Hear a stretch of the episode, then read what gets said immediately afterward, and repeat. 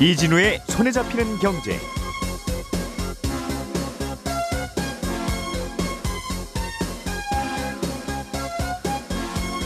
안녕하십니까 이진우입니다. 지난 주말에 미국의 4월 고용 지표가 발표됐는데요. 이 새로 생긴 일자리 숫자가 시장 예상했던 것보다 꽤 안 좋았습니다. 미국의 고용 상황을 우리가 전 세계가 유심히 보는 이유는 어, 이 지표에 따라서 미국의 금리를 언제쯤 올릴지 예측할 수 있기 때문인데 이번 달 고용 지표는 왜 잘 안 나온 건지 또 그 숫자가 갖고 있는 함의는 어떤 것인지 잠시 후에 자세하게 짚어보겠습니다. 정부와 여당이 아파트 청약 제도와 대출 규제를 좀 수정하는 쪽으로 가닥을 잡고 있습니다. 아파트 청약 제도 앞으로는 어떻게 좀 바뀔지 지금은 어떻게 되어 있는지 함께 짚어보겠고요. 아파트나 건물을 지을 때 필요한 레미콘 만드는 회사들이 레미콘을 실어 나르는 트럭의 공급이 부족하다 좀 늘려달라 이런 요구를 하고 있습니다. 어, 어떤 배경 때문에 쉽게 못 늘리는 건지 이 내용도 자세하게 알아보겠습니다. 5월 10일 월요일 손에 잡히는 경제 광고 듣고 바로 돌아오겠습니다.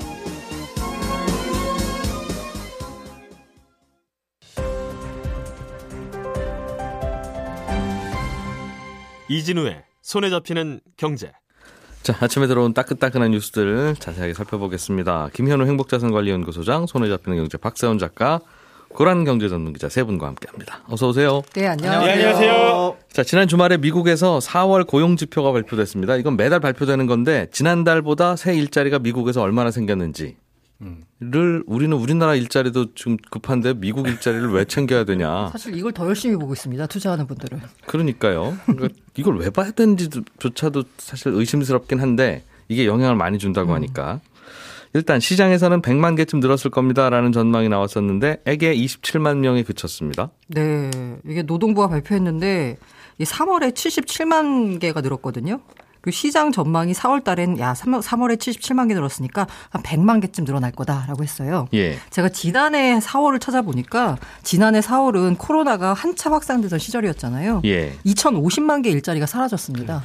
이건 그러니까 한 달에 네. 한 달에. 그래서 역대 최악이었죠. 어. 그러니까 지금 이거 100만 개씩 늘어나는 것도 굉장히 많이 늘어나는 거긴 한데 네. 바로 말씀하신 그때 2,500만 개 사라진 거 복구하려면 더 많이 한참 네네. 한참 뭐 그래서 의외로 100만 개까지는 늘어날 거다라고 예상을 한 건데 했는데 네. 근데 뭐 고용 쇼크라고 볼 수 있죠. 근데 일각에선 이걸 두고서 전망 쇼크다라는 얘기도 하고 있어요. 전망을 잘못한 거다라는 얘기도 나오고 있는데 어쨌든 그러면 왜 이렇게 많이 틀렸냐라고 보면 여러 가지 이유가 있는데요. 먼저 이 팬데믹 회복 국면에서 여러 오차들이 통계에 개입했다. 그러니까 지난해 봄에 팬데믹 직후 초기에 반등 국면에서 사실 좀 예상 잘못했거든요. 네. 그런 것처럼 이번에도 좀 예상을 잘못한 거 아니냐라고 했어요. 그래서 연방준비제도 연준도 이렇게 말을 해요. 항상 특정 한 달의 경제 지표에 근거해서 정책 판단을 하지 않는다. 한 달만 보고서는 잘 알 수가 없다는 거죠. 그 제닛 옐런 재무장관 역시요. 고용지표 발표 날 백악관 브리핑에서 사실 옐런 재무장관 같은 경우에는 내년에는 완전 고용된다라고 말하던 사람이었잖아요. 근데 네. 이렇게 안 좋게 나오니까 한 달 데이터를 근본적 추세로 간주하면 안 된다라고 강조했습니다. 그러니까 이번 달만 보면 안 된다는 거고요. 두 번째는 코로나19 감염 우려 때문인데요. 사실 그 백신 관련된 얘기가 집중적으로 나와서 모든 국민이 접종 자격을 얻게 될 거다라고 밝힌 게 조 바이든 정부가 지난달 셋째 주 이후예요. 그런데 이 고용 지표가 취합된 거는 그 전에 다 이미 취합이 됐습니다. 그러니까 우리가 시장에서 인식하기에는 아 백신 상황이 좋아졌기 때문에 뭔가 사람들이 다 일자리 돌아올 거다라고 하는 건 이미 고용지표 취업 다 끝나고 난 다음에 벌어진 일이라는 거죠. 그런데 3월 달에 늘어난 것만큼도 안 늘어났으니까 이제 네네. 그 핑계는 좀 이상한데 하는 하는 거고. 세 번째가 저는 상당히 예. 좀 약간 일리가 있다고 보는데요. 보육 부담이 여성 고용 회복을 더욱 더디게 했다라는 겁니다. 이 얘기는 좀 하더군요. 네, 예. 학교가 문을 안 여는 거예요. 그러면 방과 후 보육 서비스 이걸 주로 전담하는 게 아무래도 여성입니다. 예. 그러다 보니까 여성 노동자들이 다시 일자리로 복귀를 못한 겁니다. 음. 네 번째가요, 공급망 문제 때문에 건설회사와 일부 공장들이 가동을 중단했다라는 겁니다. 예. 그러니까 일은 많은데 당장 뭔가 원재료가 들어오지 않고 있으니까 공장을 돌릴 수가 없다는 거예요. 그러니까 음. 사람도 고용을 안 하는 거고요. 그런저런 이유들이 있으나 가장 큰 이유는 네.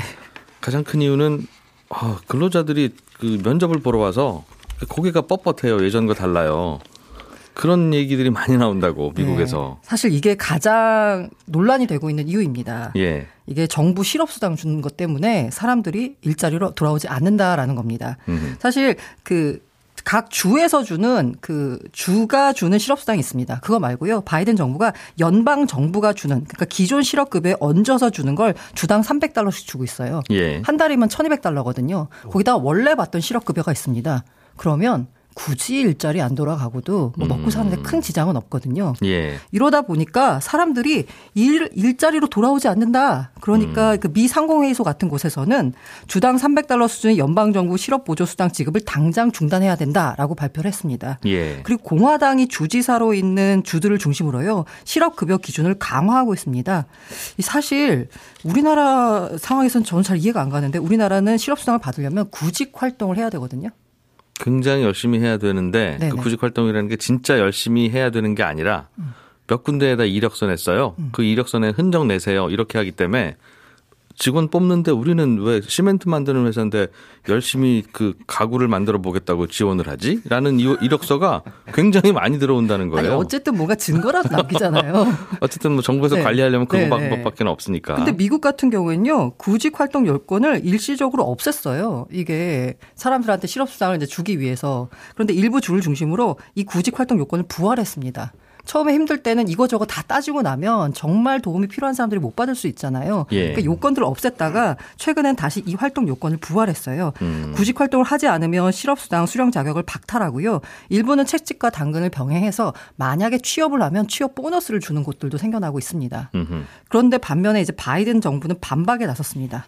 그게 아니라 아까 말씀드린 대로 4월 고용 지표가 안 나온 건 여러 가지 이유 때문에 일하러 가기 어렵다는 점을 보여주고 있는 거지 실업수당 지급은 오히려 더 계속돼야 된다. 그러면서 그, 그, 어, 페, American 그, fam, 어, 뭐, 뭐죠? 무슨 플랜 중에 하나가 가족 보육 쪽을 좀 강화하는 그 플랜이 있었잖아요. 예. 1.9조 달러. 음. 그걸 더 강화해야 된다, 오히려. 이걸 더 강화해야지 가족들이 다시 에, 그 가족들 가운데 보육 부담을 지고 있는 여성들이 다시 일자리로 돌아올 수 있다. 음. 라면서 오히려 더 재정 정책을 더 강화해야 된다라는 거고요. 어, 그래서 일각에선 이걸로 이제 진보와 보수 싸움으로 지금 번지고 있습니다. 그러겠네요. 그러겠어요. 이 어. 수당을 주는 게 과연 일자리를 만드는데 도움이 되느냐 마느냐. 가지고 싸우고 있습니다. 그 너무 많이 주니까 일자리 안 구하러 나오잖아요. 이런 의견도 있고. 네. 야 이게 부족하니까 일자리를 못 구하러 나오지 지금. 네. 애를 누구한테 어디 빨리 맡기고라도 나와야 될 텐데 애 맡길 돈이 없으니까 그런 거 아니에요. 이제 이런, 이런 반발이 있는 그 상황. 그러다 보니 금융시장에서도 이걸 어떻게 해석해야 될지 참 고민스러웠던 모양이에요. 채권 금리가 그래서 일자리 없다고 하니까 갑자기 불경기인가 보다 해서 쭉 떨어졌다가 숫자를 살펴보더니 아닌데 그래서 다시 올라갔다는 그날 네. 음. 일단 증시 아마 관심이 많으실 텐데요. 서학개비들 많으실 테니까 금요일 날 다우 나스닥 S&P 500 0.6에서 0.8% 올랐습니다. 다우는 사상 최고치 경신했고요.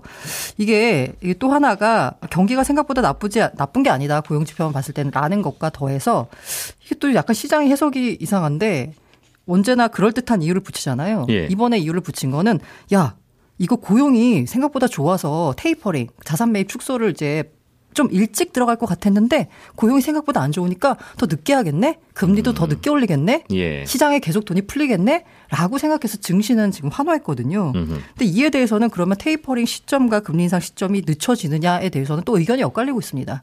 일각에서는 아까 지표를 뜯어 보니까 생각보다 경기 나쁜 거 아니야. 음흠. 라는 쪽에서는 예상대로 그냥 테이퍼링을 좀 더 빨리 거, 빨리 당길 거다. 예. 라는 얘기가 나오고 있고요. 또 일각에서는 아니다. 이렇게 지표가 안 좋은데 당연히 늦추겠지. 라면서 엇갈리고 있습니다. 지표 말고 다른 측면에서 잠깐 보면 예. 일자리 있는데 일할 사람이 없으면 임금이 올라가게 되니까 음. 임금 인상에 따라서 인- 인플레이션이 오고 거기 맞춰서 금리 인상을 빨리 할 수 있다라는 해석도 있거든요. 네네. 음. 네.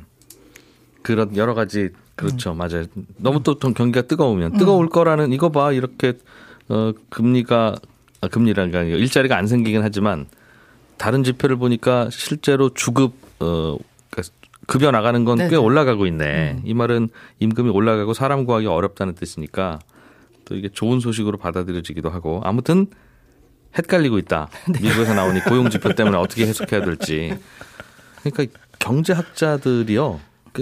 그 되게 그 의견이 엇갈리는 거예요. 그 경제 네, 전문가라는 게 존재하지 않는다고 생각하시면 되는 것 같아요. 그죠? 어, 지금도 이 옐런 재무장관은 그 인플레이션 없다라고 주장하고 있고요. 어, 이것도 음. 인플레이션 있으면 연준이 나설 거다라고 얘기하고 있고 래리 서머스 전 재무장관이죠. 네. 최악의 인플레이션이 온다. 하면서 걱정을 내놓고 있습니다. 예측이 무슨 의미가 있나 싶어요. 그러니까 우리는 똑같은 지표를 보고 하버드 박사와 프린스턴 박사가 막 싸우는 걸 보면 저기는 저 어떻게 해야 돼? 자, 박세원 작가가 준비한 아이템 이것도 재밌습니다. 네. 레미콘 만들어 파는 업체들 네. 그 이제 뭔가 시멘트 싣고 다니는 거죠. 빙빙 돌려가면서 네. 트럭 커다란 거에 그거를 싣고 다니는 레미콘 트럭이 부족하다. 그래서 공사 현장이 지금 시멘트가 부족해서 작업이 안 된다는 이야기가 그렇습니다. 나와요? 그런 겁니까? 예, 그런 겁니다. 레미콘이라는 게 그 죽 같은 콘크리트죠. 바로 부으면 되는 거. 저도 예. 이거 조사하면서 알게 됐는데 예. ready mixed 콘크리트의 앞 글자를 따서 레미콘 이렇게 부릅니다. 음. 어. 줄여 말하는 건 옛날부터 다 그랬어요. 그러니까 레미콘 만드는 회사는 이제 시멘트랑 모래, 뭐 자갈, 물 이런 거 섞어가지고 제조한 후에 굳지 않은 상태로 공사장에 이걸 배달해주고 돈을 받는 건데 네. 미리 만들어서 이거 재고를 쌓아둘 수가 없으니 주문 받으면 바로 만들고요. 네. 현장까지 통상 90분 이내에 배달을 해야 됩니다. 안 음. 그러면 굳는다고. 피자 같은 거네요. 그렇습니다. 네. 레미콘 만드는 회사 입장에서는 레미콘 트럭이 없으면 다른 대안이 없습니다. 이거 실어나를 다른 대안이 없고 예. 레미콘 트럭 하는 분들 입장에서는 레미콘 운반 용도가 아니면 다른 용도로 쓸 수가 없다는 게 레미콘 트럭의 특수성입니다. 그렇겠네요. 거기다 밀가루 싣고 다닐 수도 없으니까.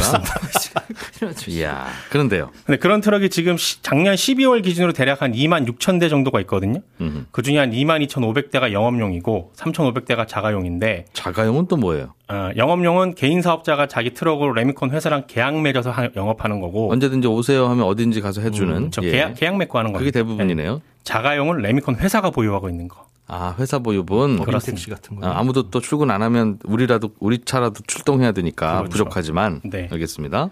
근데 그런 레미콘 트럭이 어, 레미콘 연합회 측에서는 레미콘 출하량 대비로 한 3천 대 정도 모자라다. 네. 그리고 3월부터 5월까지가 성수기인데 이때는 한 6천 대 정도가 모자라다 라는 음. 주장입니다. 레미콘 연합회는 레미콘 공장이죠. 그렇죠. 그러니까 기사님들이. 넘쳐나면 좋을 네. 좋은 입장을 갖고 있는. 트럭이 많으면 많을수록 좋은. 음. 안 그러면 자꾸 트럭 그 임금이 임금 올라가니까. 그렇죠. 음.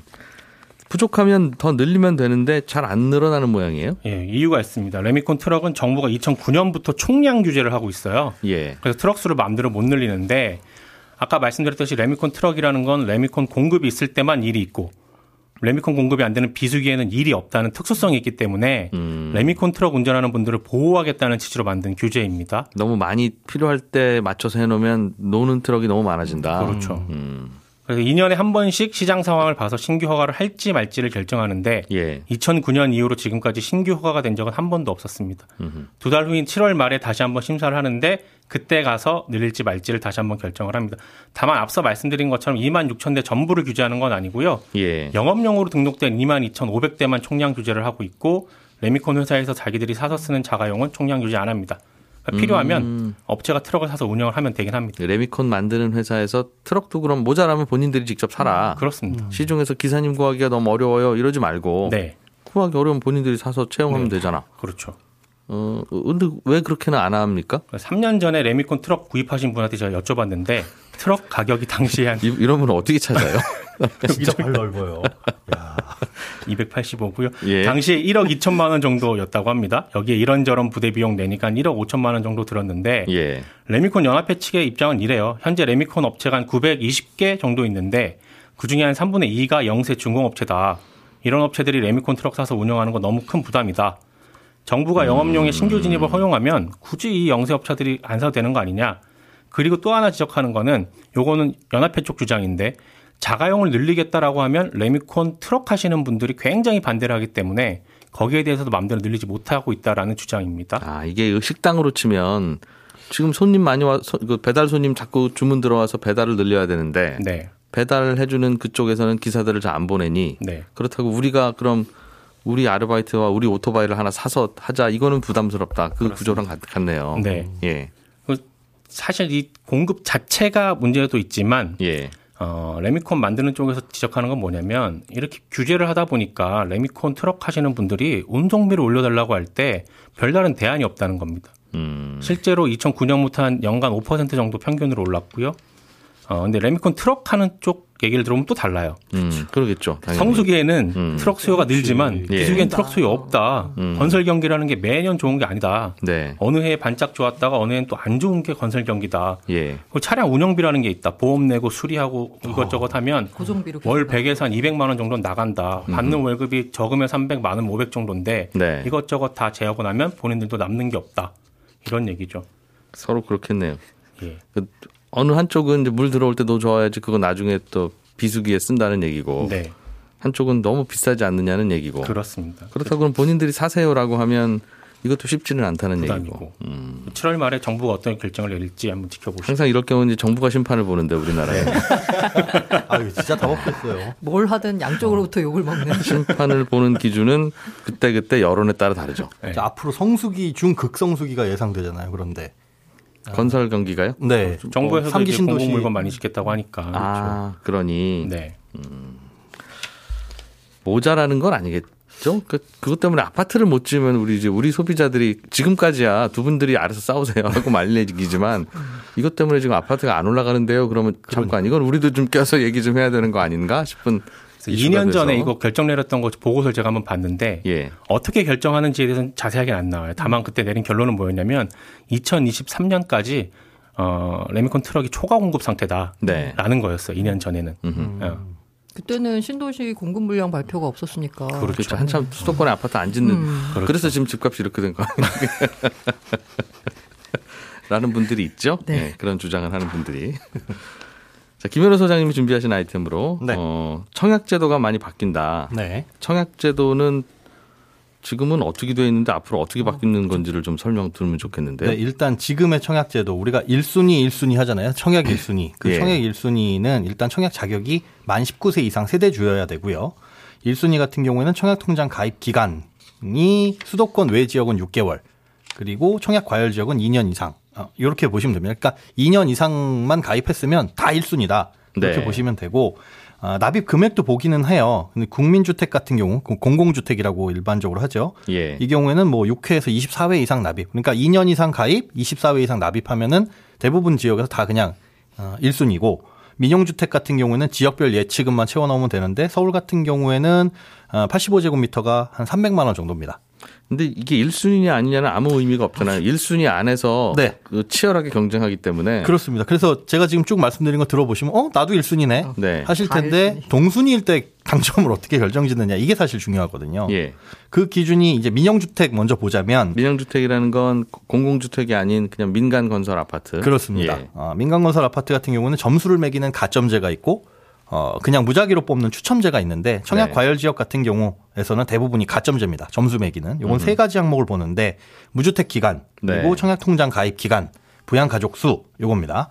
그 무주택 기간하고 청약 통장 가입 기간은 최대 15년까지만 점수가 올라가고 음. 그건 이제 총점이 합점 합산 49점이에요. 그거 이상이면 다 만점이다. 네, 그렇습니다. 예. 무주택 기간은 30세부터 혹은 어, 30세 이전에 결혼을 했다면 결혼 시점부터 음. 어, 그리고 중간에 집을 살 수도 있잖아요. 네. 그러면 가장 최근에 무주택이 된 날부터 다시 counting이 돼서 점수가 부여가 되고요.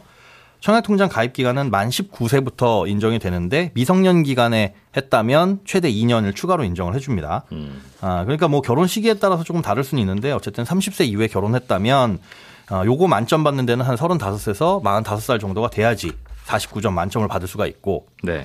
어, 서울의 커트라인이 민영주택 같은 경우에는 거의 60점 이상은 돼야 해요. 그러면은 당락을 가르는 건 결국은 부양가족 수.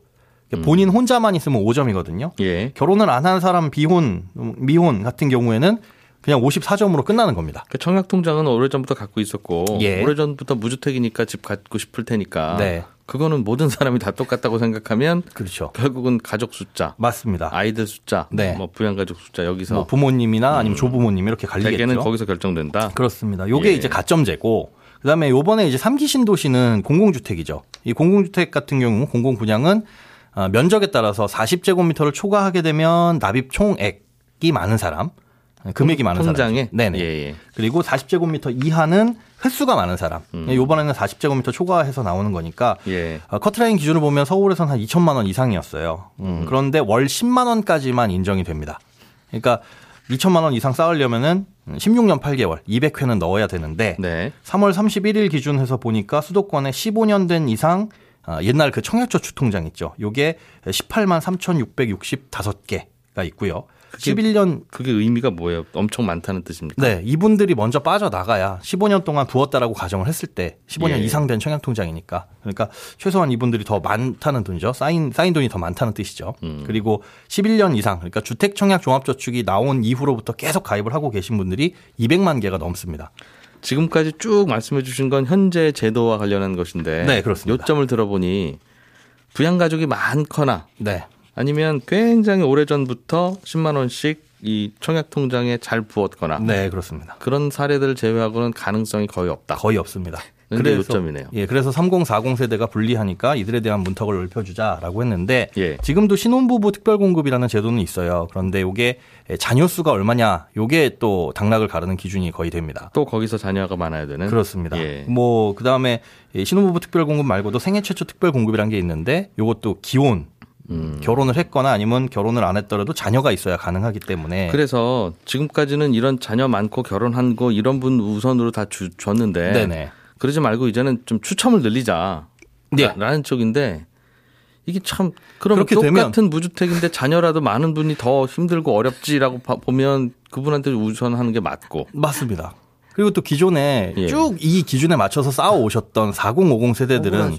어, 음. 한편으로 또 불리해지는 거잖아요. 그렇기 때문에 이거를 이제 쉽사리 손보는 게 사실상 또 쉽지 않은. 음, 그런데 또 자꾸 그럼 젊은 어, 싱글 내지는 싱글은 아니고 신혼 부부인데 아- 아이가 없거나 하면 그럼 뭐 이거 우리는 계속 그러면 하- 어쩌란 말이냐 네. 이제 이런 또 특히나 자녀가 없는 게 선택이 아닐 수도 있거든요. 난임 가족들도 있으니까. 그리고 이런 분들이 경우는 이제 소득은 높은데 자녀가 없으니까 돈이 차곡차곡 쌓이는 바람에 대출만 조금 해주면 나 그냥 보통 집 사버릴래. 이제 하는 경우들이 꽤 많아서 그럴 수도 정부. 입장에서는 집값 좀 잡으려면 저분들도 좀 묶어야 되겠는데 이제라는 생각을 할 거예요. 예. 자 복잡한 이야기 잘 들었습니다. 김현우 행복자산관리연구소장 고란 경제전문기자 박세훈 작가 세 분과 함께했습니다. 고맙습니다. 네, 감사합니다. 감사합니다. 예, 오늘 11시 5분부터 손경제 플러스 이어지는데요. 아파트 청약제도 개편 어떻게 되는지 좀 더 구체적으로 알아보겠습니다. 고맙습니다. 이진우였습니다.